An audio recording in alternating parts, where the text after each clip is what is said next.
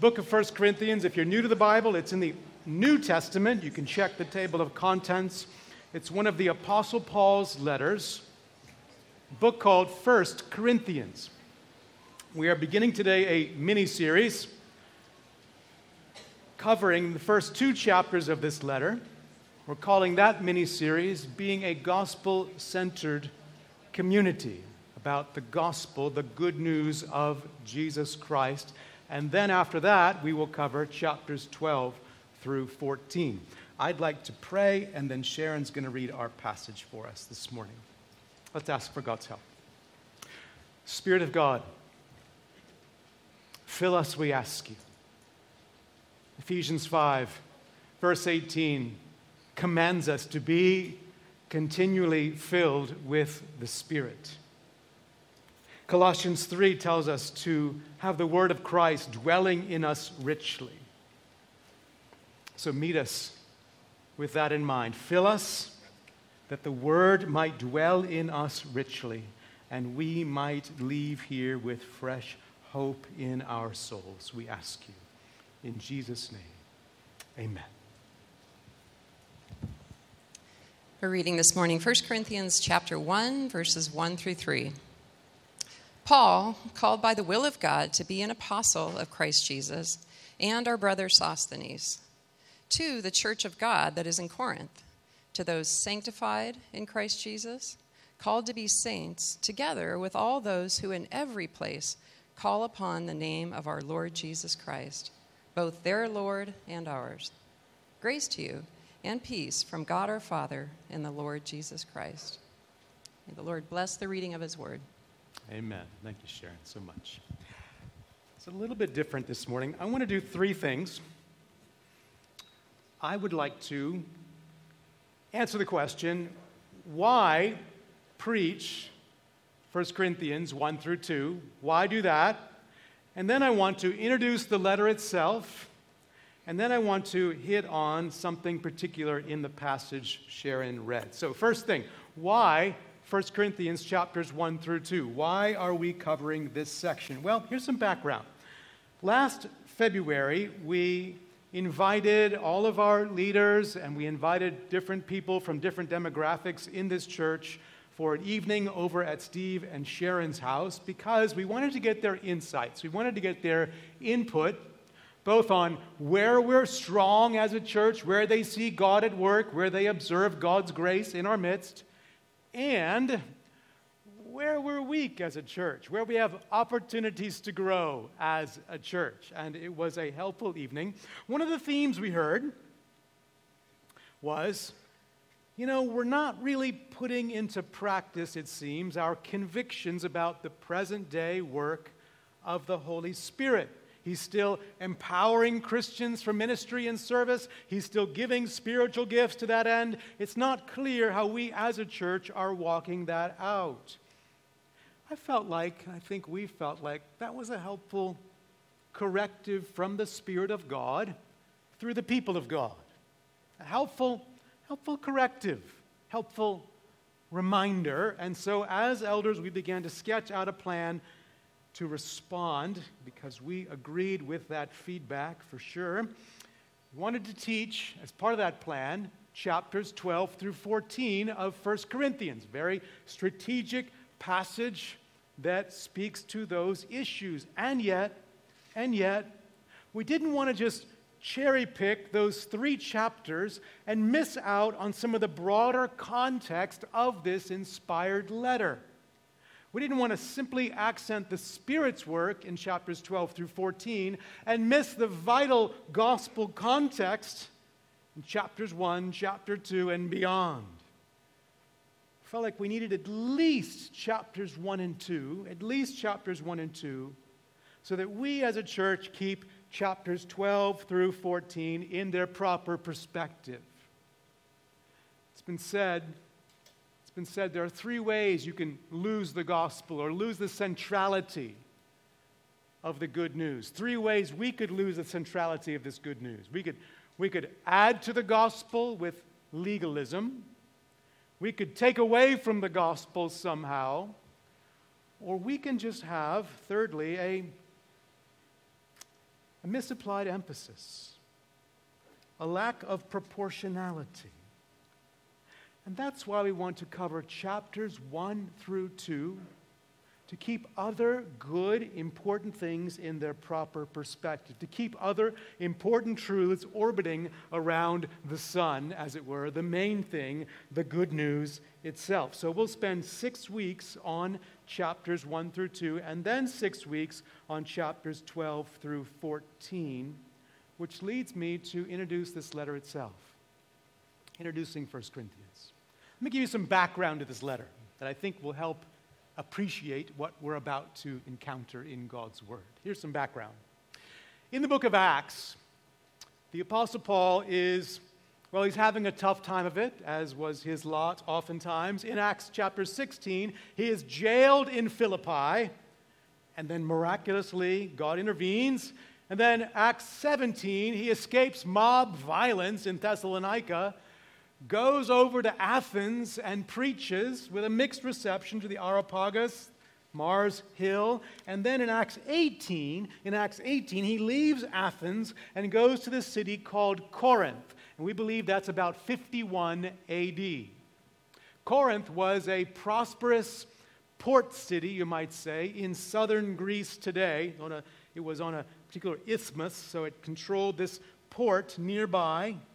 And in Corinth, the apostle again is opposed. He is again reviled by his opponents. It would seem the apostle is discouraged, maybe even fearful, for the Lord Jesus himself gives Paul a vision while he's in Corinth. He says to him, quote, Paul, do not be afraid, but go on speaking. Do not be silent there in Corinth, for I am with you, and no one will attack you to harm you, for I have many people, many in this city who are my people. In other words, stay in Corinth, keep on preaching, I'll protect you, and I'm going to draw many people to myself through this ministry of the gospel, the good news.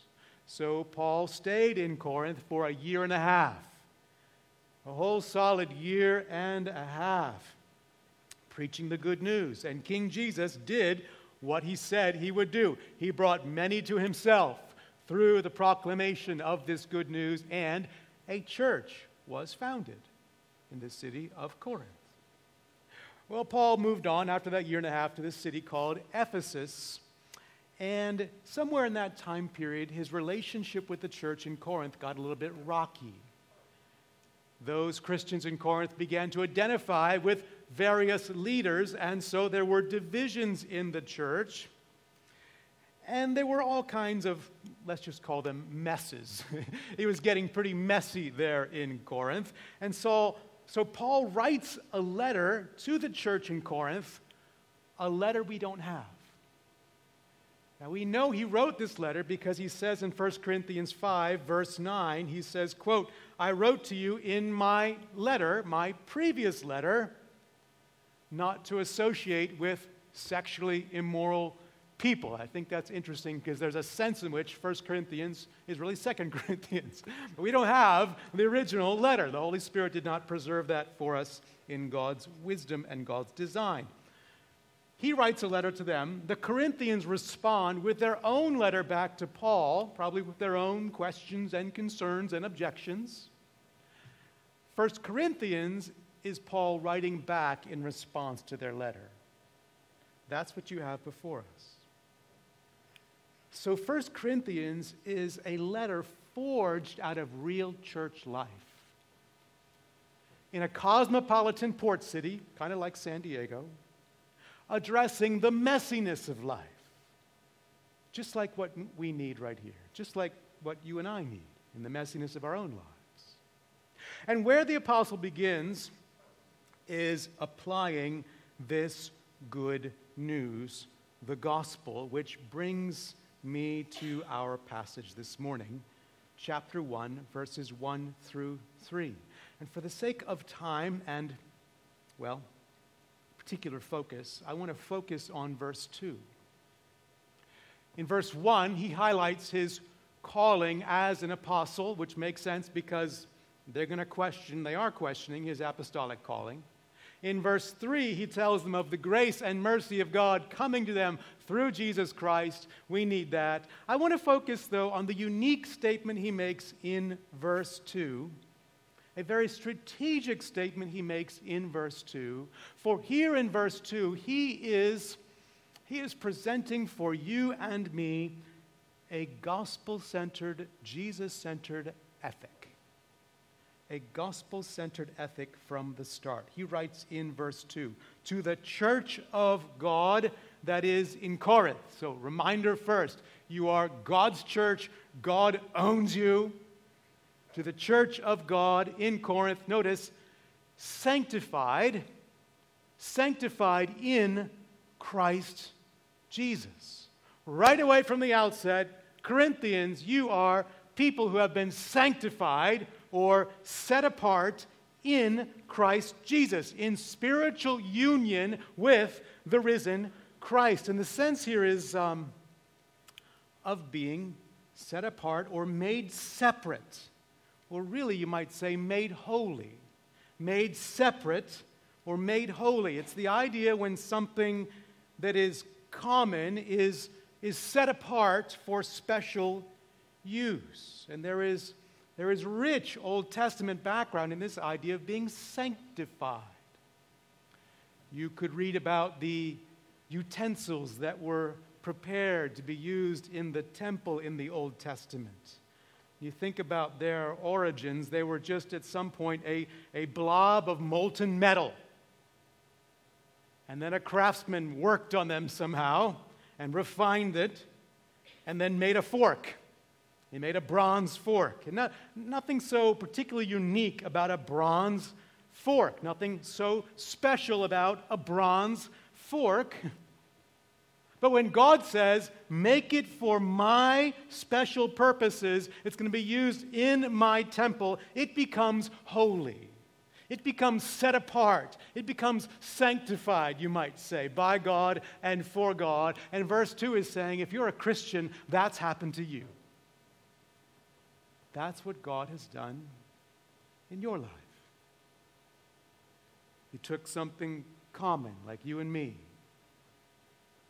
and set you apart, sanctified you, defined you as holy in His sight to be used in His purpose, set apart from your former way of life, and now dedicated to God and His purposes. I, I don't know that anything more encouraging could be said about you this morning than that you are sanctified in union with Jesus Christ, set apart for God, because you've been set apart by God.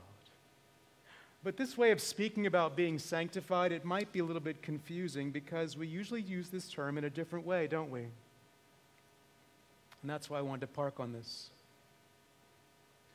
We usually talk about sanctification as a process a process of progressively, bit by bit, becoming more like Jesus. And that's a legitimate biblical use. Bit by bit, being changed by the Holy Spirit into more and more of the image of Jesus Christ, the moral image of God the Son. That's called progressive sanctification. It's a process, progressive sanctification. But verse 2 is not talking about that verse 2 and, and regularly in the New Testament, sanctify, sanctification is being described as a moment in time, what's called definitive sanctification, not progressive, definitive. Definitive, track with me, definitive sanctification is not a process. It's a one time event when, wham, God sets you apart for his purposes. Here's an example later in chapter 6. This comes up where Paul writes, Do not be deceived, neither the sexually immoral, nor idolaters, nor adulterers, nor men who practice homosexuality, nor thieves, nor the greedy, nor the drunkards, nor revilers, nor swindlers will inherit the kingdom of God. None of them. And then he says, And such were some of you, and such were all of us but you were justified in the name of the Lord Jesus Christ. I'm sorry, you were washed, you were sanctified, and you were justified. You were washed, you were sanctified, and you were justified. Did you catch that? In other words, at a moment in time, God gave you a new identity in Jesus. A new identity. If you are in Christ right now, you have a new identity before God. I thought of it like, it's not a perfect analogy, but I thought of it like the witness protection program. If you're a witness that might be in some danger, I have a, an uncle who's a defense attorney, and he had a case recently where witnesses began to meet untimely deaths, sadly. It was a gang trial.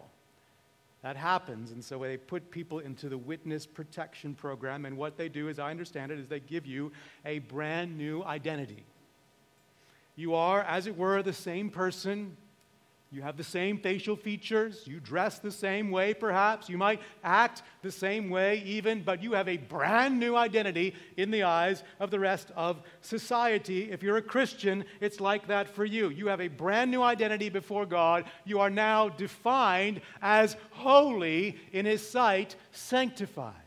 Something, friends, something definitive has been done to you that you could never do for yourself. God has broken the power of sin, He's removed the penalty of sin, and declared you righteous in His sight. Isn't that good news? Let me say that again.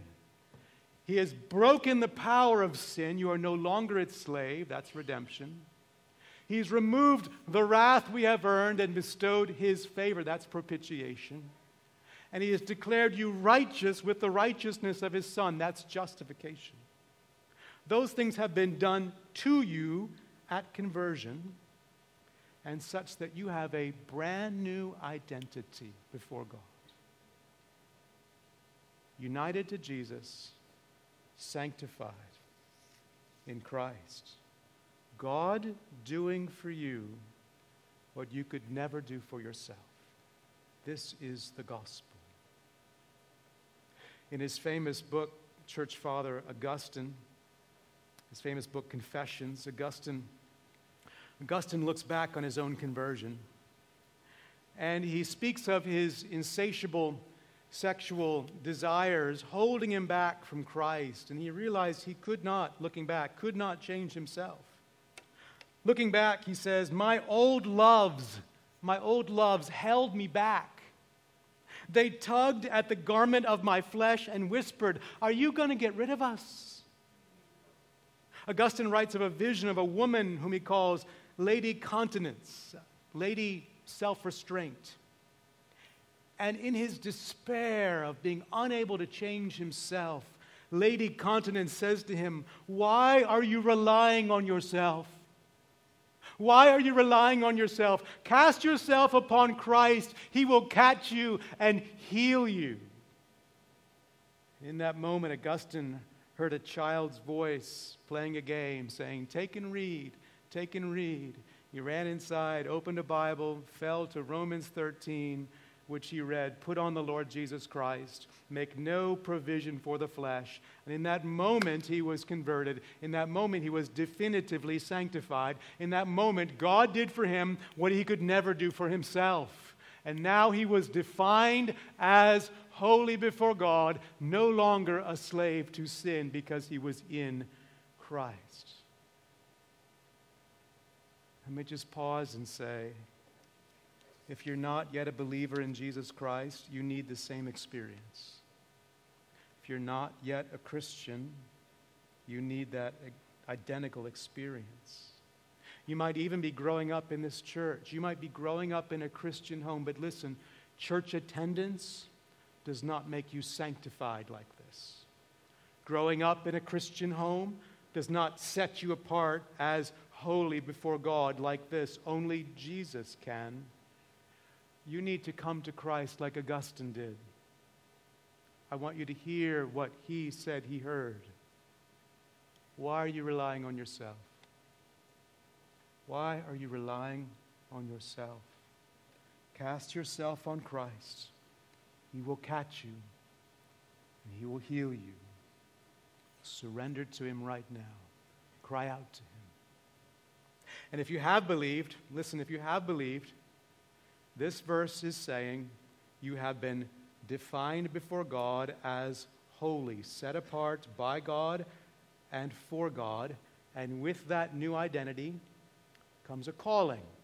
A calling on your life. As the verse continues, it says next that you are called to be saints. You notice that in your Bible? Called to be saints. Now, in our own Christian tradition, we don't really call each other saints. But maybe we should in this sense. Because what he is saying is, you are called to be holy people. That's the meaning of the word. Holy people. The word translated saints is also rooted in the Greek word for holy. So you could read verse 2 as You are set apart, sanctified as holy, and called to be God's holy people in Corinth. Which is pretty ironic because they weren't living as God's holy people in Corinth. There were divisions, like I mentioned. There was relational strife in the church. People were coming to the Lord's Supper drunk. There was grieving sexual immorality in their midst. Members were suing each other. They were infatuated with certain spiritual gifts to be, quote unquote, spiritual people. So, so the apostle must provide lots of correction in this letter. There's a lot of correction that happens in this letter. But notice what he does in this intentional introduction. He is setting all of that correction in the context of God's prior activity. He is saying God has acted upon you first to sanctify you, define you, you might say, as holy, and now live that out in your life. I think D.A. Carson puts this helpfully. Dr. Carson writes The Corinthians already are sanctified, they have been set apart. We have that quote? There it is. The Corinthians already are sanctified. They have been set apart for God. Therefore, they have been called to be holy, that is, live life in line with their calling. You notice that? Now called to live life in line with that calling of what God has done. Gordon Fee comments similarly. He says, Paul, Paul understands Christian ethics in terms of becoming what you are. It's a good way to put it. Becoming what you are already in Christ. Is that how you think about Christian ethics? Becoming what you already are. That's a gospel centered, Christ centered ethic. Become what or who you are. It's kind of like this 2019 marks 400 years since the first slave was brought from Africa. It's a sad, grieving anniversary. It wasn't until 1863 President Lincoln issued the Emancipation Proclamation, changing the status of 3.5 million people from slave to free. But everywhere that the Union Army was not yet in control, those individuals still had to live in slavery. It wasn't until June 19th, 1865, two and a half years later, what's called Juneteenth, that the news of their freedom arrived in Galveston, Texas. And finally, they were able to live in light of this freedom. And there's a sense in which verse 2, sanctified in Christ, is like your emancipation proclamation. But we don't always live in light of that, do we? Sometimes we live as if we're still slaves to sin. We need a kind of Juneteenth experience where this news of our freedom, this news of our liberty, reaches our ears and affects our hearts and changes our minds. So we say, Yes, I am freed from slavery to sin. That's why this is so important. I could sum up the reason why with one word hope. This is so important because it provides hope. The apostle is reminding them of who they are in Christ, that they might have hope to become what they ought to be holy people in Corinth. Friends, this is what our care should look like in our home groups, in our fellowship together. Someone confesses their sins, someone confesses their troubles, their temptations, ways they've fallen short. Let us first remind them of who they are in Christ that they might have hope. See, what we often do, what we often do is described in a journal called Nautilus and an article entitled Against Willpower. It says, quote, Thomas was a highly successful, mild mannered lawyer who was worried about his drinking. He came to see me at my psychotherapy practice, and his wine intake had crept up to six or seven glasses at night. He was starting to hide it from his family and feel the effects at work. We discussed treatment strategies and made an appointment to meet again. When he returned two weeks later, he was despondent. His drinking was totally unchanged. I just couldn't cut back. I guess I don't have the willpower. And the article is going on to say there is a failure of relying on willpower alone. You know, the, the secular world is seeing this. I'm asking, are we seeing this? Have you realized? Have you realized the, the impotence of willpower alone? I'm not saying we don't make any effort in the process of change. I'm saying this is a gospel centered ethic where willpower alone doesn't cut it because that provides no real hope. You need to first see I've been acted upon by God. He regards me as holy in His sight. I've been set apart and sanctified, and now I can make progress in holiness over time. Are you tracking with me? It's almost like when we see our sin, we become sometimes condemned and we become confused. We become lost. We lose our bearings. And sometimes begin not even to care about progressive holiness. Is that you this morning?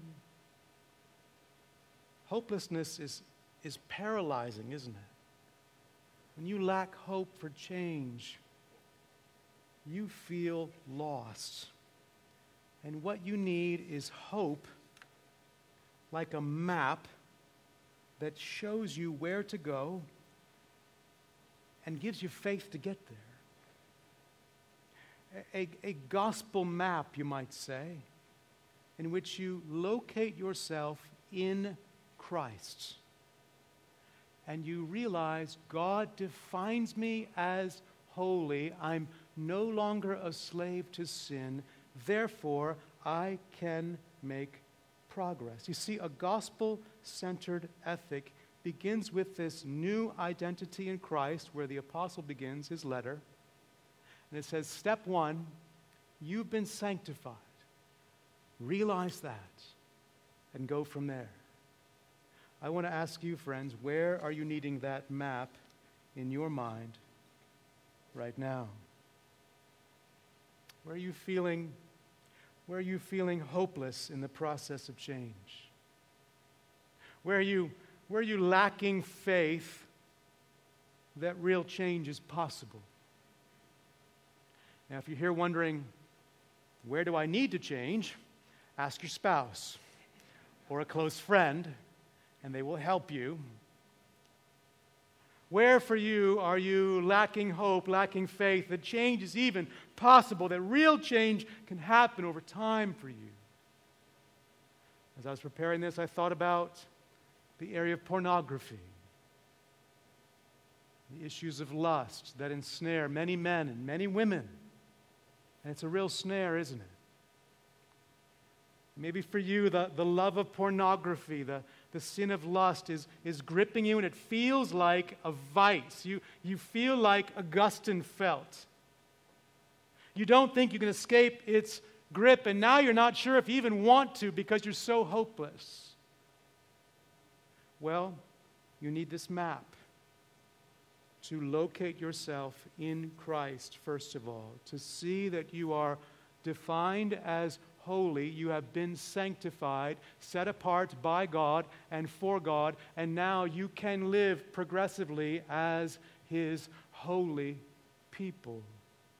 Step one remember you've been sanctified, and so become who you are. Or maybe, maybe you're a teenager. I thought about the teens here, and like myself, what can consume your mental energy is how do I appear in the eyes of others? How do I appear? Do I have their approval? Is my life Instagram worthy? Do I appear to be cool enough to them? And it's a treadmill, isn't it? It's an exhausting treadmill of always trying to gain and keep approval in the eyes of others. And listen, there's a better way to live. And it's first by using this map and locate yourself in Christ and say, in union with Jesus, God regards me as holy in his sight. And listen, holy is better than cool. I promise you. So, step one, realize you've already been sanctified and now become who you are progressively in growing holiness. Or, or maybe you're a parent here and this relates to you.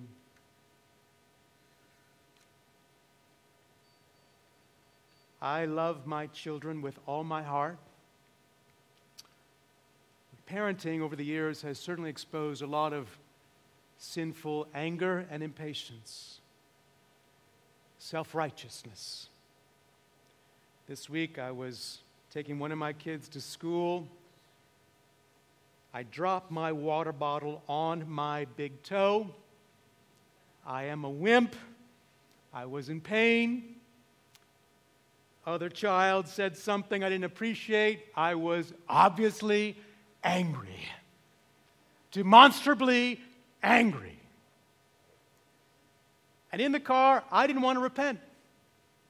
I wanted this child to repent first because they weren't kind to me. When I thought about this message, I thought, Tab, you know, that's where you get hopeless. That you might become a more patient, gentle father. Parents, can you relate? Here's a gospel centered ethic for you. Step one, step one, realize you've been sanctified. Realize God defines you as holy. You've been set apart by God and for God, and now called to be more and more, more and more, bit by bit, one of His holy people expressed in your parenting. God can do that and will do that as you have hope, locating yourself in Christ. Friends, the takeaway is become who you are. Become who you are in Christ. Apply this gospel centered ethic, which the apostle begins this entire letter with. You are sanctified and now called to be God's holy people right here in San Diego. To reassure us of that, to give us fresh hope together, we're going to take the Lord's Supper. So the music team can come, and those who are going to serve us can prepare to do so, please.